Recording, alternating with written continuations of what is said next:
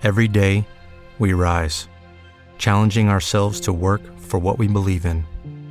At U.S. Border Patrol, protecting our borders is more than a job. It's a calling. Agents answer the call, working together to keep our country and communities safe. If you're ready for a new mission, join U.S. Border Patrol and go beyond. Learn more at cbp.gov/careers. With Lucky Land Slots, you can get lucky just about anywhere. Dearly beloved, we are gathered here today to... Has anyone seen the bride and groom? Sorry, we're here. We were getting lucky in the limo and we lost track of time. No, Lucky Land Casino, with cash prizes that add up quicker than a guest registry. In that case, I pronounce you lucky. Play for free at LuckyLandSlots.com. Daily bonuses are waiting. No purchase necessary. Void where prohibited by law. 18 plus. Terms and conditions apply. See website for details. Puntata numero 4. Le congiure del Rinascimento con Riccardo Dal Monte. Buonasera a tutti, buonasera a Riccardo Dal Monte, il nostro ospite di questa sera. Grazie a te per averlo accettato, perché stasera parleremo di un bell'argomento. Tra l'altro Riccardo è professore di storia e filosofia, ma ha scritto più libri e l'ultimo libro che è uscito recentemente, non so nemmeno se è già in libreria oppure uscirà. Il 1° dicembre ufficialmente, è preordinabile diciamo nelle piattaforme online, ma il 1° dicembre il 1° dicembre lo trovate in libreria, ma è già preordinabile, come dice giustamente lui, ed è questo libro qua che si chiama Le grandi congiure del Rinascimento, ed è un bellissimo argomento che tratteremo questa sera insieme a lui. È sicuramente è un argomento molto interessante e scopriremo anche il perché. Tutto sommato sappiamo che il Rinascimento molti lo conoscono per l'arte, no? Per lo splendore portato attraverso l'arte, attraverso la letteratura. Pensiamo ad Ariosto, ai vari pittori che hanno abbellito il nostro patrimonio culturale. Mi dicono che è un audio strano, ma non lo so, vabbè. Io sento molto bene. Infatti anche io ti sento bene, però vabbè, forse è un problema di qualcuno. Però il Rinascimento è stato anche un periodo molto burrascoso, pieno di conflitti, no Riccardo? Magari correggimi anche tu se... No, assolutamente. Se neanche sbaglio. A farla apposta, la 4 giorni fa Cazzullo ha parlato della congiura dei pazzi, parlando del Rinascimento nero, cioè il lato più oscuro di cui io tratto diciamo diffusamente nel mio libro, ma Cazzullo ha parlato nello specifico della congiura dei pazzi, che è famosissima ed è un emblema diciamo. Sì, e poi tra l'altro l'Italia era costellata da queste signorie, questi piccoli staterelli che erano tutto fuorché stabili, no? Dal punto di vista politico, forse non avevano nemmeno degli eserciti propri, spesso si rivolgevano ai compagni di ventura, a eserciti, no, di mercenari, e quindi si può capire bene che anche la stabilità politica non era molto solida, perché a volte questi compagni di ventura cambiavano sponda, quindi si creavano insomma era dei conflitti. Era un combo di serpenti l'Italia, questi piccoli serpentelli che si beccavano continuamente, rompevano alleanze, tradivano e continuavano a farsi la guerra. Dopo entrano le grandi potenze Spagna e Francia, le orrende guerre che parlava Machiavelli, ma sì. È veramente il 400 italiano, è tipo Game of Thrones, cioè è il trono di spade, nel senso che tutti contro tutti, è terribile. Sì, e questo rende anche avvincente un po' la storia che andremo a raccontare stasera, no? Perché alla fine dei conti parleremo non della parte bella, diciamo così, del Rinascimento, la parte artistica, ma proprio di questo aspetto che forse tantissimi conoscono meno, ma che è sicuramente molto interessante.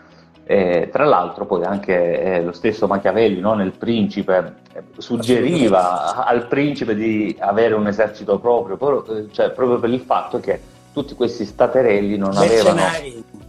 avevano solo mercenari, avevano dei piccoli eserciti che erano anche molto deboli, no? Ci mettevano un attimo a sovvertire tutto l'ordine che che c'era in quel momento, e quindi si sviluppano anche queste grandi congiure nelle diverse signorie che, di cui parleremo stasera e che sicuramente magari ci darai qualche curiosità, qualche chicca che scopriremo. Però prima di addentrarci nel discorso, io invito a tutti i nostri amici che ci stanno seguendo, se volessero fare delle domande, hanno delle curiosità, possono naturalmente scriverlo nei commenti. Ancora meglio, qui c'è un simbolino col punto interrogativo dove posso raccogliere le varie domande tutte che andate a fare tutte in un luogo, in modo che poi riusciamo anche a esporle meglio, per cui sentitevi liberi di chiedere quello che volete. Io però, prima di entrare appunto nel vivo, faccio una domanda che faccio un po' a tutti gli ospiti, no? Che vengono qui in live e che magari ci presentano anche un libro, no? che ci portano. In particolar modo ti chiedo perché, come mai ti sei appassionato, insomma, a questo tema delle congiure, che ti ha spinto addirittura a scrivere il libro. Allora, questo nasce dal fatto che io appunto sono docente di storia e filosofia, però è da qualche anno che organizzo delle serate live di storia per nei centri urbani, appunto, della narrazione di storia della mia zona dove abito e anche all'interno. E quindi, analizzando appunto la mia zona, che io sono romagnolo della Romagna, ma anche dal confine con l'Emilia, perché ho fatto anche serate a Bologna e Ferrara, e notavo appunto, c'erano queste micro signorie, Manfredi a Faenza, Ordelaffi a Forlì, Alidose e Imola, dove c'erano queste congiure che un po' illuminavano, in senso negativo, però intrigante chiaramente, la storia rinascimentale, ma anche pre-rinascimentale di queste città. E quindi mi è venuta l'idea appunto di collegarla alla grande storia. La grande storia sono i Medici. La congiura di Pazzi la conoscono tutti. Poi ho trattato ancora di Pitti, che riguarda sempre i Medici, oppure gli Sforza, i Visconti, questi grandi nomi. Allora si poteva fare, all'interno del quadro politico italiano, si poteva fare un libro organico dove c'erano dinamiche conosciute, perché la congiura di Pazzi uno mediamente culturato sa vagamente come sia andata. E io l'ho trattata chiaramente. Però era bello illuminare anche signorie meno conosciute, ad esempio gli Ordelaffi di Forlì, ma molto affascinanti perché hanno avuto a che fare con Dante Alighieri e hanno avuto a che fare con la grande storia, cioè con la storia dei papi, imperatori, storia d'Italia.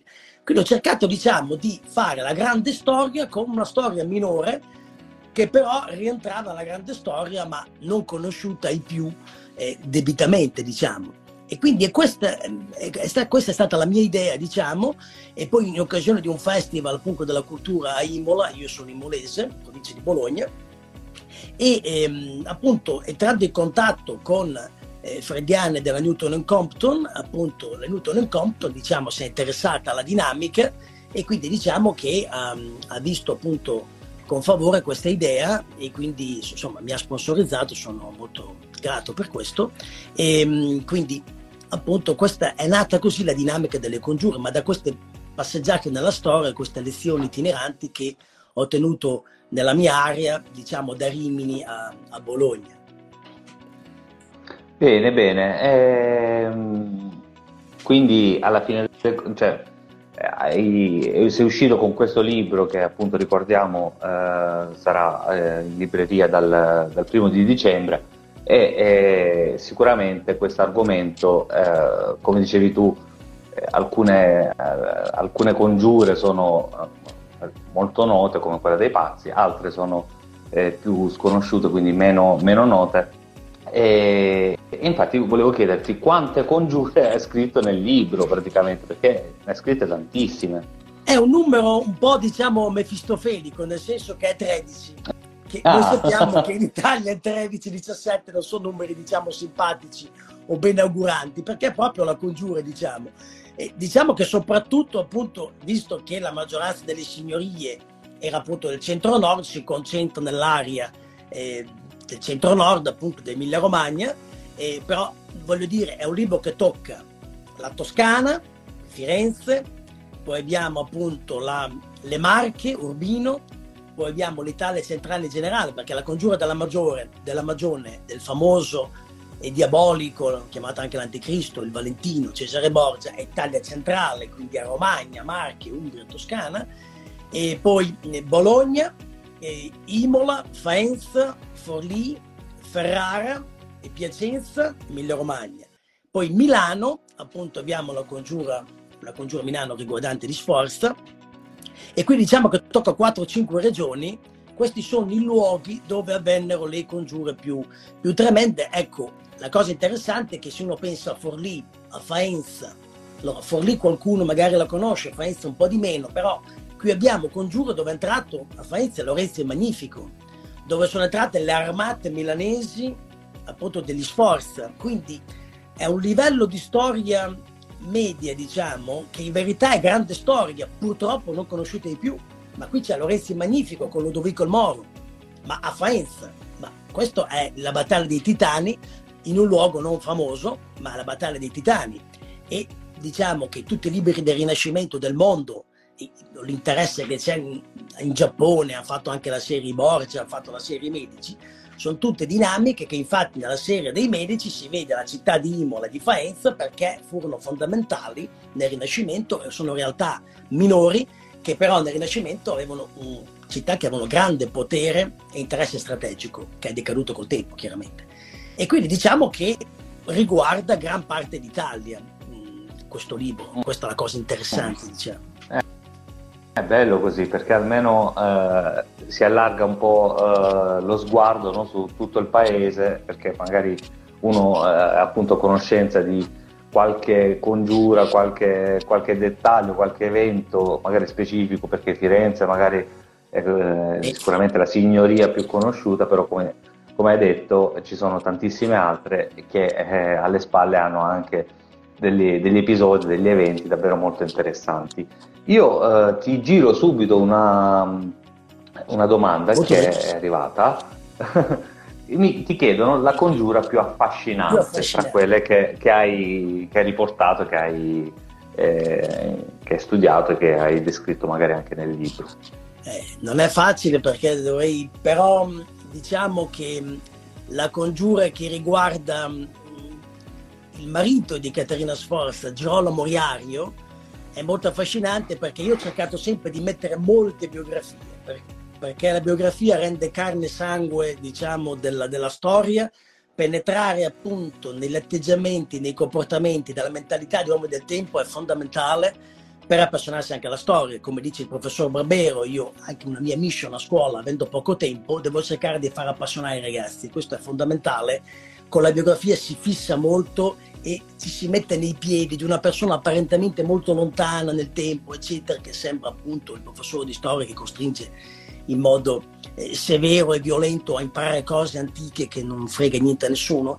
In verità in questa maniera si entra nella storia, e la congiura di Forlì del 1488, che vede appunto protagonista, diciamo, la famiglia Orsi che attacca il marito di Caterina Sforza, e le gesta successive alla dinamica appunto cruenta di Caterina Sforza, la famosa leonessa di Romagna, ma famosa in tutto il mondo. Sappiamo che ci sono dei manga giapponesi che parlano di lei, in Assassin's Creed addirittura i millennials la conoscono perché è un personaggio di...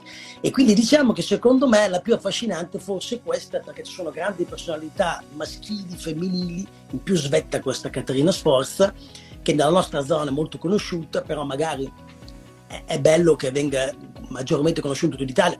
Attenzione, 3 anni fa è venuto a fare una biografia in inglese di uno storico britannico di Caterina Sforza, quindi però in generale, ecco, magari si conosce meno Girolamo Riario, che si è visto però nei Medici della serie come eminenza grigia negativa, però diciamo che forse è la più, se devo dire, è la più affascinante. Poi ovviamente c'è de gustibus, diciamo, delle persone. Certo. Allora vediamo, perché c'era un'altra domanda e chiedono: cosa sarebbe accaduto se la congiura dei pazzi fosse stato un successo? Adesso facciamo un po' di spoiler, però molto questo.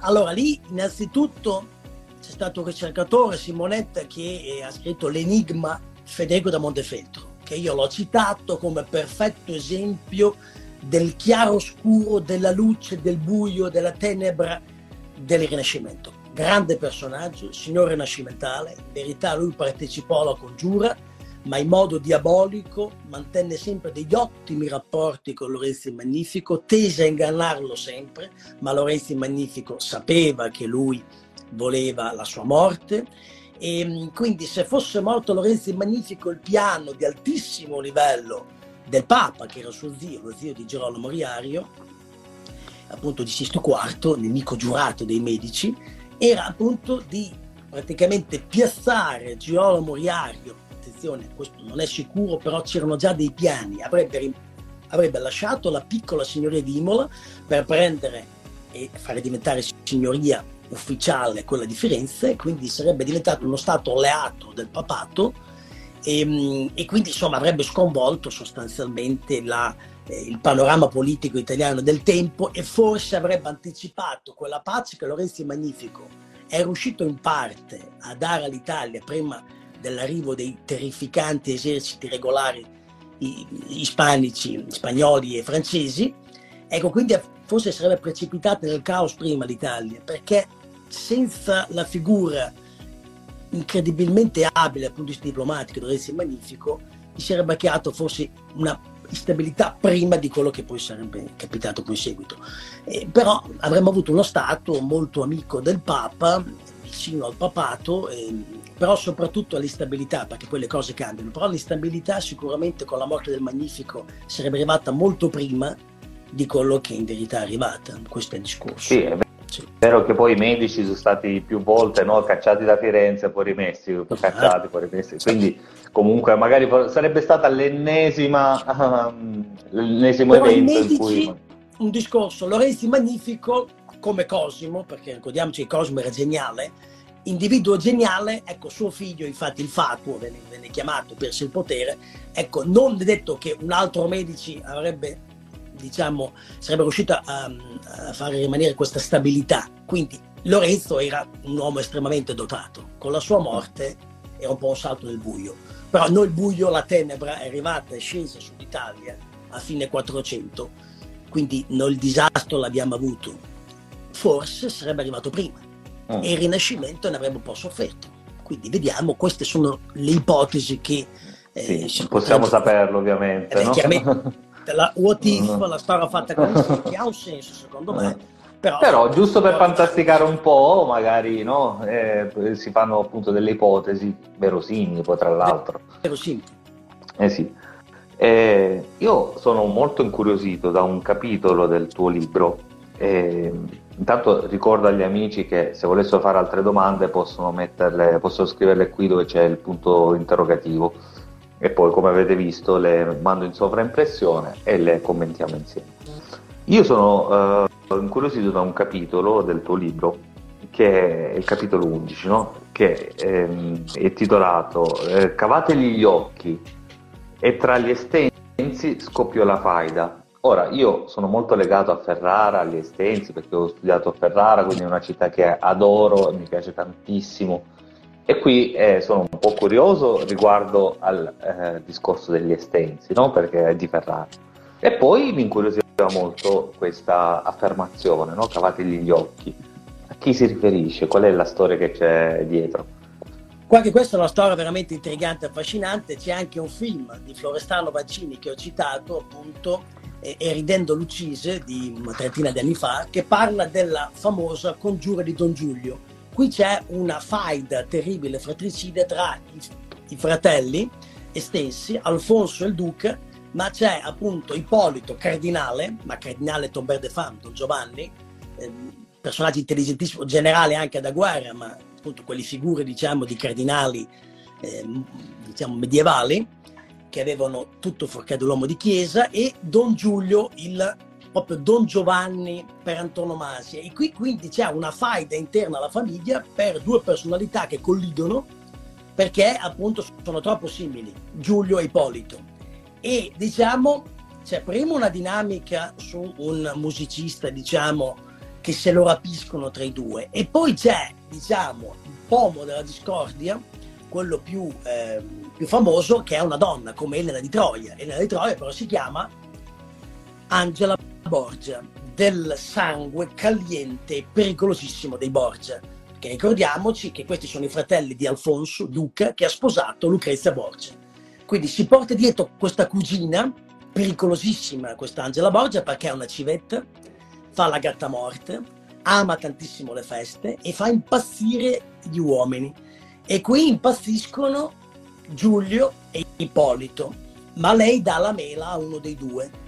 L'altro va assolutamente fuori di testa e quindi qui abbiamo appunto il famoso agguato di bel riguardo, mentre uno dei due ritorna, diciamo, dall'alcova nelle campagne ferraresi, c'è qualcuno che lo aspetta. Questo, diciamo, è interessante, insomma, l'intrigo, diciamo. E chi è che dice cavate gli occhi? Ippolito. Il cardinale dice ai suoi uomini, ai suoi scherani, ai suoi sgherri, ai suoi bravi, cavate degli occhi, perché vuole vendicarsi dell'offesa gravissima arrecata da quest'Angela Borgia, perché si è infatuata di Giulio, ma non solo infatuata di Giulio, ha messo in relazione Ippolito con Giulio, preferendo quest'ultimo in faccia al cardinale Ippolito, Don Giovanni anche lui, uomo dall'ego smisurato e forse in pubblico, quindi qualcosa di agghiacciante per l'orgoglio, l'onore di questo cardinale Ippolito, famoso in ambito rinascimentale appunto, ma è interessante per questo, perché c'è una collisione di due personalità e eventi pubblici, offese pubbliche, e dopo succede il finimondo tra i fratelli, insomma. Allora, la maggior parte delle congiure, no, si sviluppano con accoltellamenti, magari anche incursioni con piccole battaglie e cose di questo tipo. Ma volevo chiederti se c'era qualche congiura, magari un pochino più subdola, cioè tipo con avvelenamenti o con, non lo so, con sotterfugi, con stratagemmi magari un po' meno eclatanti, come ad esempio quella dei Pazzi nella chiesa, no?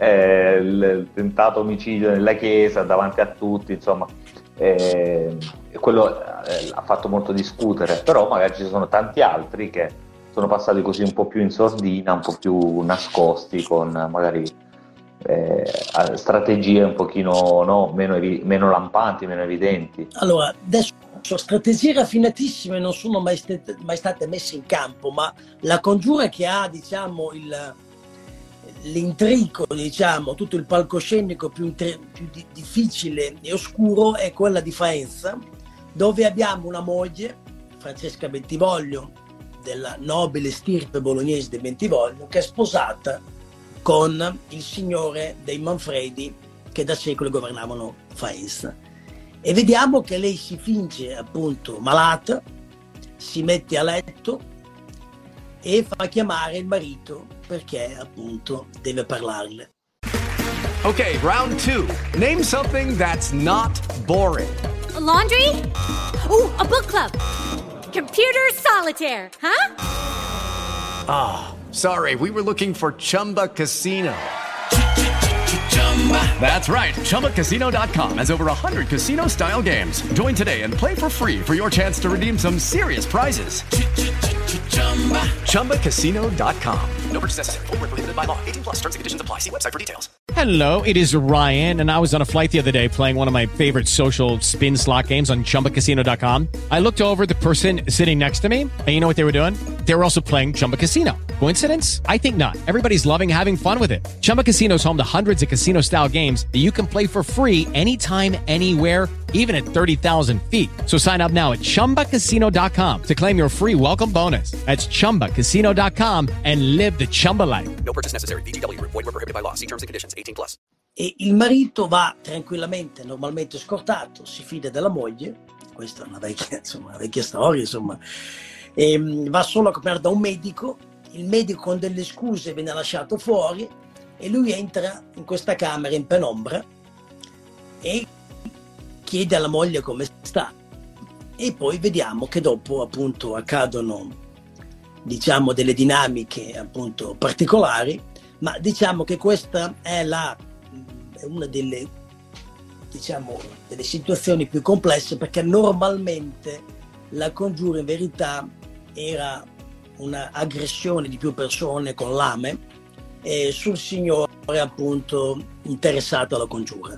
E qui vediamo la congiura proprio classica, diciamo nel romanzesca, quella del veleno, eccetera, e qui non si verifica. Abbiamo dei fallimenti da questo punto di vista. C'è il tentativo di avvelenare varie persone delle volte, ma non ha successo. A volte una delle più goffe, adesso questa è Ferrara, sempre dei vari tentativi, dopo vedremo, di assassinare qualcuno, che non diciamo il nome, ma non è Ippolito e Giulio. Giulio e Ippolito fanno scatenare, è il prequel della congiura, il bersaglio è qualcun altro, e questo bersaglio per esempio si cerca di avvelenare la punta dei coltelli per scalfirlo e ucciderlo per veleno. Provano però la punta dei coltelli su dei cani, ma non ha effetto, e questo vengono molto derisi, diciamo, i potenziali cospiratori in seguito per queste prove, diciamo, bambinesche su animali che non hanno successo. In più sono molto goffi nei movimenti questi congiurati nel Ducato Estense, e quindi questo però proprio di congiure col veleno e persone che muoiono mentre tutti ridono in modo così terribile, diabolico e furbesco non ne abbiamo, francamente. Ok, ti giro un'altra domanda. Arianna chiede: la congiura che è durata davvero troppo. La congiura che è durata davvero troppo. Allora, molte congiure non sono andate a buon fine, e ecco, quest'ultima che ho citato è durata veramente tanto, perché infatti i congiurati alla fine sono stati presi per sfinimento, cioè è trapelata la notizia, perché siamo nell'ordine dei 9-10 mesi sulla architettare l'omicidio del signore, e mettono in pratica 9-10 mesi a Ferrara questi goffi appunto sicari 8-9 che prima incaricano qualcuno, poi dopo chiamano qualcun altro perché loro non sono in grado di farlo, e ha del farsesco, infatti ha dei tratti molto farseschi e comici, perché noi ci immaginiamo questi congiurati e ricorda qualche film comico degli anni 80.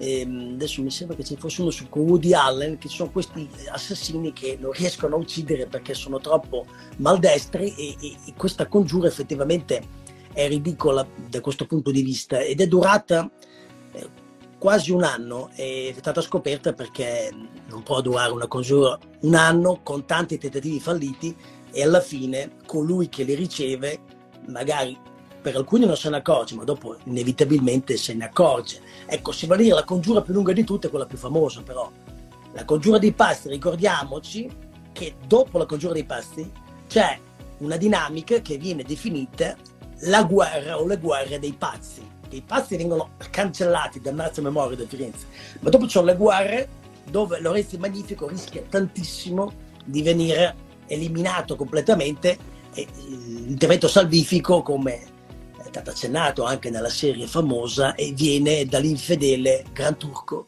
che salva il Magnifico. Volevo chiederti, volevo farti un'altra domanda, se sei a conoscenza di alcune congiure che sono state sventate a causa, non so, di un tradimento dei congiurati stessi, cioè nel senso che hanno poi rivelato questi progetti, insomma, di congiura. Oppure se insomma c'è stato qualche magari alleato della signoria che era a conoscenza di una congiura che stava per avvenire, e poi alla fine è saltata proprio per questi interventi, allora, diciamo, non voglio ripetermi con Ferrara. Andiamo quindi su Forlì. Ferrara, particolarità si vede che appunto tu sei predestinato a parlare di Ferrara, visto che è rimasta nel cuore e io devo parlare di Ferrara. Però a Forlì abbiamo un'interessantissima situazione, come si è posto nella congiura il vescovo Savelli. Questo vescovo Savelli non si è capito fino in fondo fin quanto era coinvolto in questa congiura, perché praticamente da un lato ha assecondato la congiura che favoriva lo stato della Chiesa, ma dall'altro l'ha rovinata, distrutta dall'interno, anche in modo apposta, in modo appunto fatto apposta questo comportamento, perché alla fine il suo comportamento appunto ondivago, ambiguo, aiuterà molto poi Caterina Sforza. E quindi vediamo che da un lato ha assecondato la congiura, ma dall'interno l'ha sabotata, tant'è che uno dei congiurati, Ludovico Orsi, che lo cito appunto urlando disperato alla fine, dirà: ma te quella volta che ci siamo fidati del papacchione, del papa, perché ci ha rovinato tutto, doveva fidarci e chiedere appoggio a qualche altra potenza, vedi Venezia, perché sembrava non serio questo appoggio, ma è dovuto a questa figura mefistofelica proprio di questo vescovo, che non si è capito fino in fondo ancora adesso: era un congiurato o era metà congiurato, era un traditore all'interno della congiura, perché l'atteggiamento è veramente molto molto ambiguo, veramente. E quindi a Forlì c'è questo personaggio che veramente ha queste caratteristiche appunto dette prima. Ok, quindi stavolta gli estensi li abbiamo risparmiati, dai.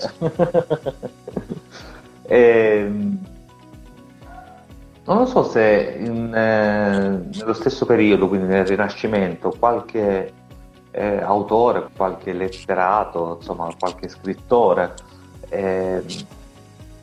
ha preso mai spunto da qualche congiura che magari aveva fatto tanto discutere, no, in quegli anni, per costruire magari un poema o un racconto che poi magari ha pubblicato. Non so se tu... Allora, la congiura di Galeotto Manfredi a Faenza è stata appunto messa in opera da appunto letterato, ma nei secoli, un dramma, una tragedia, secoli, un po' come Shakespeare quando ha messo in opera teatrale Enrico V.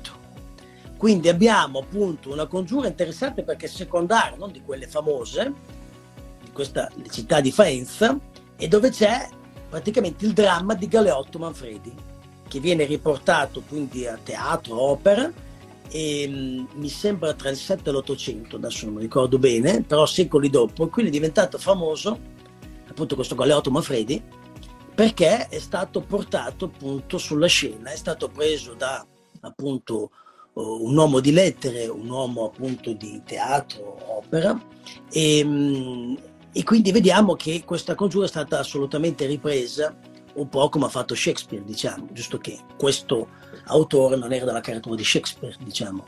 Ecco, poi qui la 10ª congiura, per esempio quella di Cesare Borgia, è molto affascinante perché lì appunto io poi scavo molto sul personaggio. È la più lunga, diciamo che è un 30% in più delle altre, perché lì ci sono tutte le peripezie, le incredibili avventure di questo personaggio romanzesco, e la congiura è molto estesa, ampia, con tanti congiurati, più regioni. Appunto questa frase, il dragone deve morire, l'ho intitolato il dragone deve morire perché il dragone era Cesare Borgia e aveva questo soprannome, diciamo. E quindi adesso Cesare Borgia è diventato praticamente un personaggio romanzesco, film, eccetera, incredibile, diciamo, che è conosciuto però al grande pubblico. Ok, altra domanda sempre da Arianna. È molto carica stasera, Arianna è evidentemente molto curiosa dell'argomento. Ti chiede: quale congiura ti ha lasciato spiazzato?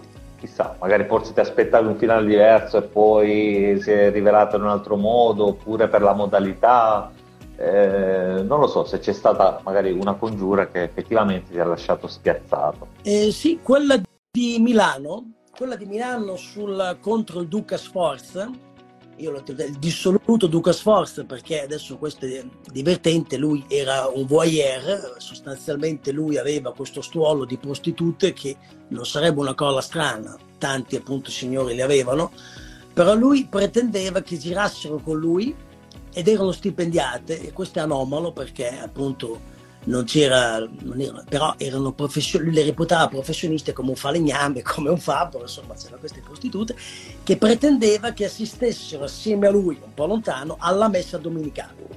Quindi pretendeva di avere queste prostitute che lui godeva nel vederle tutte assieme in un angolo della chiesa la domenica. Ecco, quest'uomo subì questa congiura da parte di giovani idealisti, la cosa interessante è il mentore. Qui vediamo anche questa una dinamica molto romanzesca, ma vera. Praticamente il maestro del duca, Cola Montano, un bolognese. Una volta che il duca diventa duca, si vede che era molto severo, ma tanti maestri erano severi. Questo però era un personaggio oscuro, perché tornando a casa nelle colline di Bologna si trasformava in diciamo soldato mercenario che ingaggiava i contadini. Il duca quindi lo vuole fare punire per evidentemente tutte le frustate che ha ricevuto da piccolo. Era il precettore canuto, diciamo severo, e lo fa frustare in pubblico. Questo Cola Montano quindi se la lega al dito e comincia a rendere succubi, a drogare, appunto a malliare questi giovani affinché appunto si comportino come Bruto e Cassio, fare il cesaricidio, cioè l'esaltazione del tirannicidio, che vedremo dopo le colpe e le dinamiche negative di questo duca. Però questo Cola Montano mi ha stupito perché insomma non l'ho ritrovato da nessuna parte, una figura così diabolica, diciamo, come questo maestro, mentore, diciamo, oscuro, che aveva anche delle fondamenti, diciamo, questa congiura. Però questo che travia questi giovani, oppure li rende proprio succubi, questo mi ha colpito molto di questa congiura, molto strano. Una curiosità che ho io riguardo, più che altro, i congiurati, no? Quando magari una congiura non andava bene, non andava a buon fine e i congiurati venivano catturati, venivano presi, no? Sicuramente magari c'era la pena di morte probabilmente, però volevo chiederti se a conoscenza di qualche episodio particolare dove il congiurato una volta catturato ha subito una sorte, che ne so, o particolarmente brutale o in qualche modo magari ha fatto discutere per determinati aspetti, non lo so, magari anche non so, la messa in pubblico del congiurato, cioè, se ci sono appunto delle curiosità a riguardo. Allora, una interessante sulla tua Ferrara, appunto, che abbiamo... oh, non lo faccio apposta però, cioè, però giuro che non sono a conoscenza. Questa insomma tua è la calamita per Ferrara e quindi noi ti diamo Ferrara perché siamo qui per questo. E quindi a Ferrara abbiamo questo appunto uomo vicino agli estensi che viene messo nella famosa gabbia in pieno inverno con un litro di vino, una bottiglia di vino e un po' di pane, e viene lasciato lì appunto a morire con un freddo intensissimo. Eravamo a fine gennaio e non c'era il cambiamento climatico, eravamo appunto nel freddo 4-500. Gli inverni ferraresi me li ricordo ancora perché erano veramente freddi. Appunto, l'ulivo ha preso molto piede in Romagna e Emilia da 15 anni, ma 25 anni fa faceva freddo, e quindi vediamo che quest'uomo muore in maniera terribile in questa maniera perché viene lasciato così, quindi muore di fame, di freddo, di nebbia in maniera terribile. Ecco, una dinamica interessante, particolare di un congiurato è la famosa congiura dei pazzi, che però non tutti sanno tutti i particolari, che nel mio libro io ho messo in modo certosino, perché i congiurati erano tanti e ce n'è uno che sembra che sia sfuggito, perché Bernardo Bandini riesce a scappare da Firenze e riesce a prendere una nave a Napoli e a imbarcarsi per le terre del Gran Sultano a Costantinopoli, e lì quindi è sparito. In verità vediamo che il sultano Mehmet, appunto in buoni rapporti con Lorenzo il Magnifico, dopo lo fa trovare e lo consegna dopo oltre un anno al Magnifico, quindi torna a Firenze e subisce quella pena che forse è stata vista da tanti, a Palazzo Vecchio, di finire come giocattoli rotti, impiccati alle finestre, e poi dopo subirà la pittura infamante da parte, lì abbiamo sia il Da Vinci che il Botticelli che fanno queste pitture infamanti, famosissime, dei congiurati del Congiuro dei Pazzi, e questo però c'è un particolare, il Bandini, che gli altri non hanno. Tutti sono stati le pitture infamanti appunto di quelli dei traditori, tutti impiccati malamente, ma lui morirà e verrà anche dipinto con una mise turca, turchesca, orientaleggiante. Questo per infamarlo ancora di più, sottintendendo che era diventato un apostata, cioè che aveva ripudiato il cristianesimo, aveva abbracciato l'Islam, cosa che noi non siamo assolutamente a conoscenza, ma era per infamarlo al massimo grado, una persona talmente spregevole che ha rifiutato anche il nostro Signore per cambiare religione. Questo è la particolarità. Allora, Teresa Ove mi chiede, avete parlato mai dell'assassinio di Tiberio da parte di Caligola o parlate solo del Rinascimento? Solo del Rinascimento. Solo del Rinascimento, anche perché stasera abbiamo la fortuna di avere qui Riccardo Dal Monte, che ha scritto proprio il libro sulle grandi congiure del Rinascimento, quindi per stasera andiamo dritti per dritti proprio sul Rinascimento. Allora, adesso per non dire che magari tiro sempre in ballo Ferrara o giù di lì, per come abbiamo parlato finora, il sud Italia sembra un luogo tranquillissimo dove non succede niente di tutto questo, no? Ma in realtà c'è stata la congiura dei Baroni 1484 che visto che era una dinamica, io ho valutato se parlare della famosa congiura dei Baroni del 1484 nel regno appunto del sud di Napoli, però era veramente espanso, cioè più con la congiura, sì, tecnicamente potevo, perché il termine congiura è un termine un po' generico, vago, si parla di tradimenti, omicidi, infatti congiure. Lì però sono generate delle ribellioni su vasta scala nelle aree meridionali dell'Italia, che dopo che parlare della congiura, sicuramente si poteva parlare della congiura, ma molto limitata, perché dopo si doveva parlare molto di queste guerre, di questi rivoltosi grandi nobili che hanno portato guerra contro il re di Napoli per degli anni, e quindi teoricamente effettivamente era una dinamica che si poteva sviluppare, anche se appunto secondo me aveva molto poco della congiura e molto appunto della classica guerra rivolta, diciamo, è quello, ma è una sottigliezza. Però effettivamente il sud ha avuto la congiura dei Baroni 1484, che è stata molto estesa, famosa e grande, però il sud non aveva tutte quelle piccole cittadine del nord con questi signorotti locali che erano dei microstati, altissimi microstati. Il sud aveva questa fortuna di essere questo grande stato che non era unito, c'erano sempre delle rivolte, dei problemi, però era unito, senza questi terribili signorotti che continuamente facevano guerra o scelleravano altre potenze per fare guerra ad altre. Quindi ha potuto, da questo punto di vista, di una maggiore tranquillità, Beh, in qualche modo hai già risposto alla domanda che volevo farti, era se appunto in qualche congiura aveva partecipato in qualche modo anche il popolo, cioè nel senso se era stata appoggiata dal popolo, se aveva partecipato anche materialmente, non solo dal punto di vista come una rivolta, come abbiamo appena detto, no? Per quanto riguardava il sud.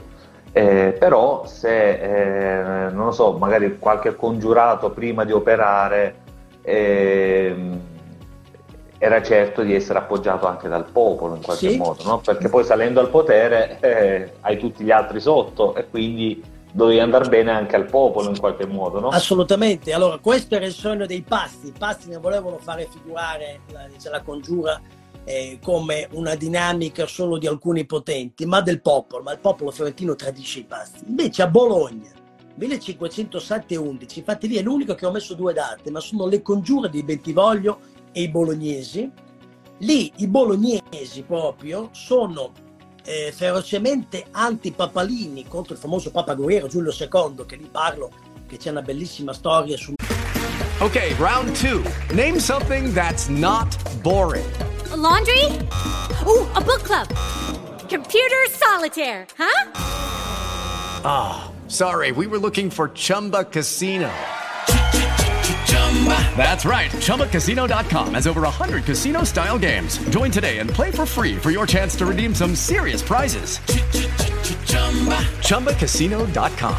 No purchase necessary. Void where prohibited by law. 18+ terms and conditions apply. See website for details. Michelangelo, qui si innesta appunto il grande Rinascimento. Michelangelo, una statua di Giulio II che ha delle peripezie che dopo viene distrutta e finiscono i pezzi a Ferrara, incredibilmente, però i bolognesi si ribellano e appoggiano assolutamente Bentivoglio, e qui vediamo un papa, e ci sono varie rivolte, tutte sedate, poi vedremo c'è quella finale, e dove proprio i bolognesi con anima e corpo appoggiano i congiurati contro il governo che non volevano assolutamente del papa, in particolare della figura del papa terribile, più comunemente noto come il papa guerriero Giulio II. Quindi Bologna all'inizio del 500 appunto prende le parti di questa famiglia che è governata per 200-300 anni. Ricordiamoci che a Bologna c'era la Domus Aurea, c'era la loro Palazzo Bentivoglio, chiamato Domus Aurea, che è quella famosa Roma, ma il Palazzo Bentivoglio hanno detto che era il più bello di tutta l'Italia rinascimentale, non c'è rimasto nulla, però questo è un capolavoro che ha perso Bologna e tutta l'Italia, ma di una signoria, e Bologna è la grande città, non è Faenza e Imola, poco conosciuto, perché i Bentivoglio sono veramente poco conosciuti, in verità sono stati grandi attori del Rinascimento, legati a Milano, legati a Firenze, a Venezia, quindi del grande gioco delle grandi potenze italiane, ma parliamo di Bologna ancora adesso, è una grande città, e ricordiamo i bolognesi che hanno seguito assolutamente i congiurati nell'inizio del 500. Sì. Bene, e adesso mentre ci avviamo verso la fine della live, intanto invito i nostri amici, se vogliono fare altre domande, di scriverle qui nel punto interrogativo, così le vediamo verso qui infine. Volevo anche chiederti, visto che abbiamo parlato della letteratura, no? Se molte congiure sono state riprese anche dal punto di vista letterario, no? Abbiamo detto di sì, perché alcune sono state appunto, adesso volevo chiederti se anche nell'arte, sicuramente è stata ripresa dall'arte qualche congiura, soprattutto quella dei pazzi. Per esempio la locandina che avevo fatta era proprio la congiura dei pazzi, quella lì.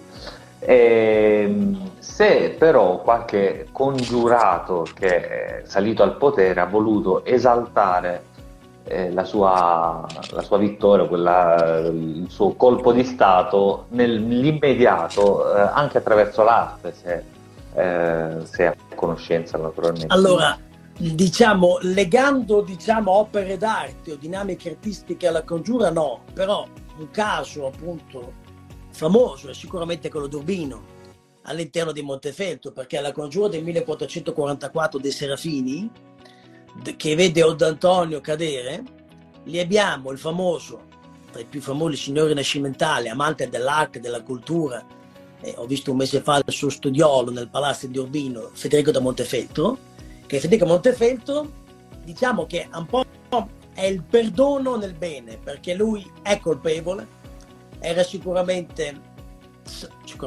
sapeva di tutte le varie dinamiche ed era disposto all'uccisione del fratellastro, però dopo questo atto cruento, sanguinoso, lo ha esaltato, ha cercato una sorta di espiazione astratta con l'arte, con la bellezza, con il dono alle generazioni future del bello, e diciamo che non la congiura in sé, dove lui si è sempre dichiarato all'oscuro, ma in verità tutti i dati che abbiamo, tutte le varie circostanze lo vedono come assoluto protagonista. Appunto lui ha cercato di mendare questa salita al potere orribile, terribile, con la bellezza, con l'arte, rendendo Urbino un luogo rinascimentale tout court, favoloso, che tutto il mondo ci vide, insomma. Allora, altra domanda: c'è una congiura che ha coinvolto solo donne? E qui però la domanda si potrebbe sdoppiare, perché donne dal punto di vista dei congiurati, magari che erano donne congiurate che hanno portato avanti tutta l'atto di congiura, e donne che hanno subito la congiura, in questo senso. Secondo me questa è una domanda che un pochino può essere sdoppiata tranquillamente, cioè magari possono essere stati dei congiurati che avevano delle donne più vicine magari al signore di turno, che hanno utilizzato proprio come mezzo per attuare la congiura, oppure è anche signore al potere, no? Che hanno subito la congiura a loro volta per magari, non so, ottenere qualche beneficio da parte, per quanto riguarda i congiurati.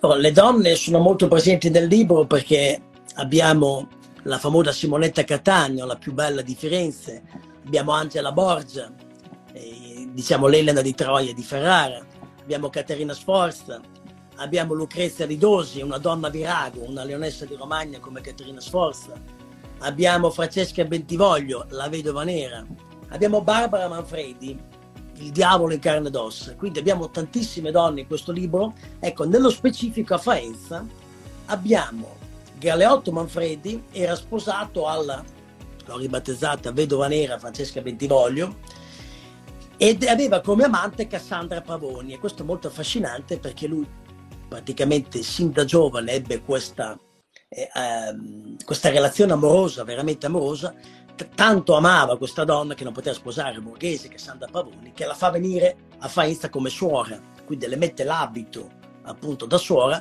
e poi non ha problemi a godere dei suoi favori, perché mentre suora avrà dei figli da lui. E Francesca Bentivoglio questo lo sapeva. Cassandra, tra virgolette, è appunto un nome che evoca sventura, infatti è quello che accade, e detta anche la Pavona. Questa Cassandra Pavoni è immortalata nelle famose ceramiche di Faenza, tant'è che la faience, insomma, sono tipologie di ceramiche che in inglese appunto si chiamano Faenza, diciamo.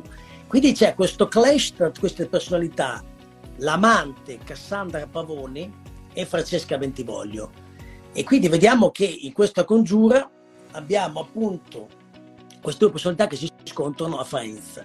Una faentina è protagonista a Forlì, nella prima congiura di Forlì, quindi nella seconda protagonista Caterina Sforza, ma nella prima c'è Barbara Manfredi, sempre della schiatta signorile dei Manfredi, che lei non voleva essere la first lady di Forlì, ma come first lady terribile c'era la sorella Elisabetta, quindi non solo si sente defraudata da un'altra donna, ma è la sorella. E quindi si scatena un'invidia, una rabbia verso la coppia regnante, perché lei comincia a fare l'ancella, diciamo, della sorella, e non sopporta più la situazione, tant'è che fugge dal padre a Faenza. E anche qui vediamo che c'è questa collisione tra due sorelle, Elisabetta e Barbara, soprattutto la grande personalità è Barbara, che dopo avrà addirittura delle peripezie, il suo cadavere, la sua tomba a Forlì, che si dice anche che sia stata incorrotto il suo cadavere per dei secoli. Quindi vediamo che ci sono tante figure femminili, alcune diciamo che si scontrano alla stessa congiura, oppure appunto abbiamo un'Angela Borgia che dà il via alla fase più sanguinosa e terribile della congiura in virtù del suo comportamento. Poi ricordiamo anche un cold case di rapimento che ancora adesso non sappiamo come sia realmente andata, che riguarda Cesare Borgia, Dorotea Caracciolo, Dorotea Malatesta in Caracciolo, appunto nelle Romagne, che viene rapita da Cesare Borgia, e lì addirittura si è rischiata una guerra per questo rapimento tra Venezia e Papato.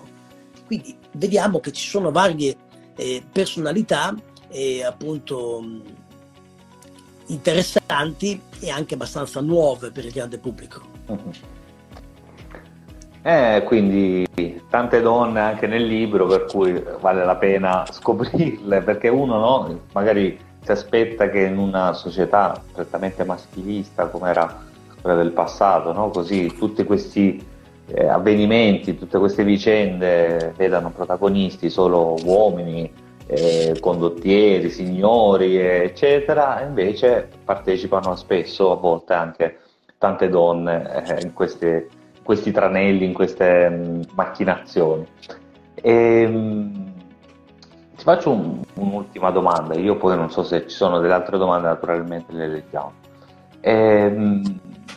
Volevo chiederti se c'è stata qualche congiura in cui magari il congiurato sperava, dopo la congiura, di andare al potere, dopo aver spazzato via il signore di turno, e poi magari le cose non sono andate per il verso giusto e ha preso il potere un terzo, cioè magari anche un altro stato che ha approfittato del disordine che si era creato, oppure se sono andate sempre tutte lisce come l'olio, cioè quindi spazzato via il signore di turno, quello che è il congiurato passa al potere e via di nuovo.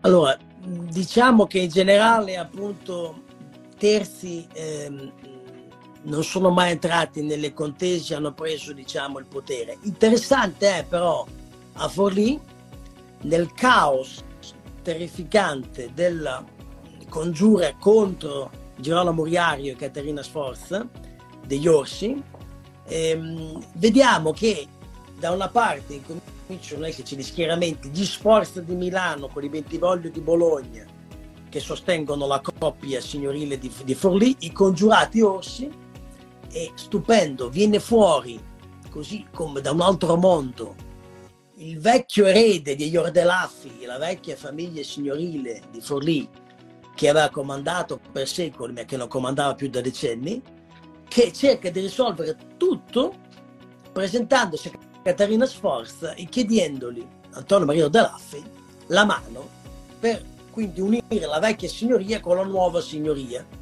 Qui vediamo però che in questa lotta terribile tra due fazioni schieramenti si inserisce questa terza fazione, questo schieramento, che però con una proposta bomba, diciamo, ma Caterina Sforza appunto pone il suo rifiuto a questa follia, anche perché non sapeva bene l'appoggio che avesse dietro, però era stato in contatto con Lorenzo il Magnifico, diciamo.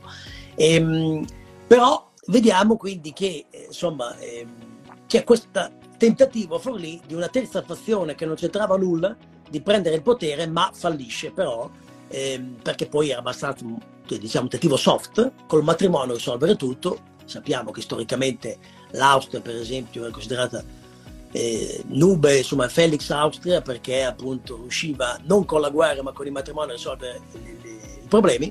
In questo caso non capita e in queste congiure non c'è mai una terza parte che riesce a prendere appunto il potere. C'è solo questo tentativo a Forlì che però naufraga. Allora è arrivata un'altra domanda e ti chiedo: qual era un linguaggio segreto delle congiure? Esisteva? Cioè, avevano magari un codice di pizzini, delle parole magari in codice segrete che magari davano il là per far partire il tutto, oppure la risposta è molto più semplice di quella che magari ci piacerebbe sentire, no? Come un grande film di spionaggio di 007, di Mission Impossible, tutte queste magari sottigliezze, queste curiosità, ma non lo so se poi esisteva effettivamente qualcosa del genere. Allora, un linguaggio appunto segreto del congiuro non esisteva, qui erano tutti appunto discorsi, pizzini, roba del genere che sono sempre funzionati e non c'era niente di specifico. Possiamo solo ricordare l'incredibile Caterina Sforza che, se volete leggere un suo libro, scrisse un libro di ricette per il benessere e la bellezza delle persone, e in questo libro però c'erano anche tante ricette riguardanti la stregoneria, riguardanti anche dinamiche alchemiche, e abbiamo appunto alcune ricette di Caterina Sforza, signora di Forlì e di Imola, che lei appunto consigliava come linguaggio segreto per appunto persone che navigavano nell'oscurità, un linguaggio tramite inchiostri simpatici, diciamo ricette particolari dove si poteva rilevare la scrittura con dinamiche chimiche seguenti. Però questa è solo una ricetta, ma noi non siamo a conoscenza dell'applicazione di queste ricette di spionaggio, e quindi diciamo che non c'era un linguaggio appunto segreto delle congiure, anche se è molto affascinante e ci piacerebbe tanto, perché ci piacciono queste cose, come lo so, nelle tante sì, quei messaggi di quelle persone che si rasavano, si facevano crescere i capelli e lì si leggeva appunto questo il messaggio. Una volta che crescevano i capelli si nascondeva, non andava a girare, dovevano rasare i capelli, ma questo non abbiamo conoscenza di dinamiche simili nell'età rinascimentale. Beh, peccato, perché io speravo che mi tiravi fuori una chicca dal nulla così, invece niente, vabbè. Probabilmente magari c'erano anche, però magari non sono documentate, semplicemente, quindi non le possiamo sapere. Va bene, allora io non vedo altre domande, perché aspetta che ricontrollo, sì. Quindi non so se non ci sono altre domande, io vi ricordo nuovamente l'uscita del libro del nostro ospite Riccardo Dal Monte con le grandi congiure del Rinascimento, che sarà in libreria dal 1° di dicembre, ma è già preordinabile ora online. Alcune, se non tutte, le congiure che abbiamo parlato stasera sicuramente sono descritte nel libro, ma in realtà non abbiamo spoilerato niente, vero Riccardo? Perché abbiamo dato solo qualche piccola pillola, qualche spizzico, qualche antipasto, insomma. Quindi c'è molto di più da sapere, ecco, da incuriosirsi, insomma, leggendo il libro. Allora, Arianna ci ha fatto un'altra domanda, a me non fa altro che piacere.